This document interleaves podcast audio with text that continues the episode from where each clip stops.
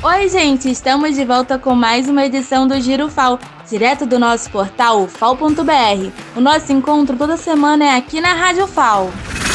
Guerreiro Alagoano é a nova produção do Corpo Cênico de Teatro da UFAO.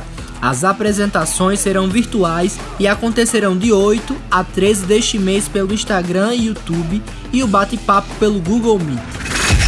Olha que interessante, o Instituto de Educação Física mantém projeto voltado para autistas durante a pandemia. Os encontros de orientação acontecem toda quarta-feira às 19h30 pela plataforma Google Meet. A UFAL terá polo de educação à distância no município de Porto Calvo. O reitor José Aldo Tonholo se reuniu com a prefeita Eronita Exposito e o deputado estadual Dudu Ronalça para também tratar do campus litoral. Unidade de Telesaúde do HU ofertará atendimento online. O serviço remoto está em fase final de estruturação e validação das normas e procedimentos operacionais e está previsto para funcionar ainda este ano. O FAO debate papel da cultura e sua relação com instituições de ensino superior.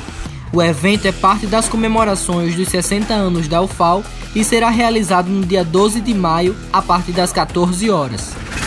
O FAO participa de quatro projetos que concorrem a Prêmio Nacional do Conselho Nacional do Ministério Público, em parceria com o MPT, o Ministério Público do Trabalho. As iniciativas foram inscritas nas categorias Integração e Articulação e Transversalidade dos Direitos Fundamentais. Projeto Cores Cast agora está também na programação da Rádio FAO. O podcast foi criado ano passado por estudantes a partir de um projeto de extensão multiprofissional da Faculdade de Medicina, a FAMED.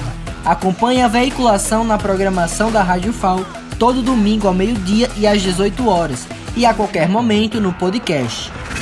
A Organização Pan-Americana de Saúde propõe estratégias de ação para melhorar a saúde pública brasileira. A entidade apresentou estratégias de ação em três eixos e em dois deles, saúde pública e mobilidade urbana, teve contribuição da UFAO. Quer saber mais?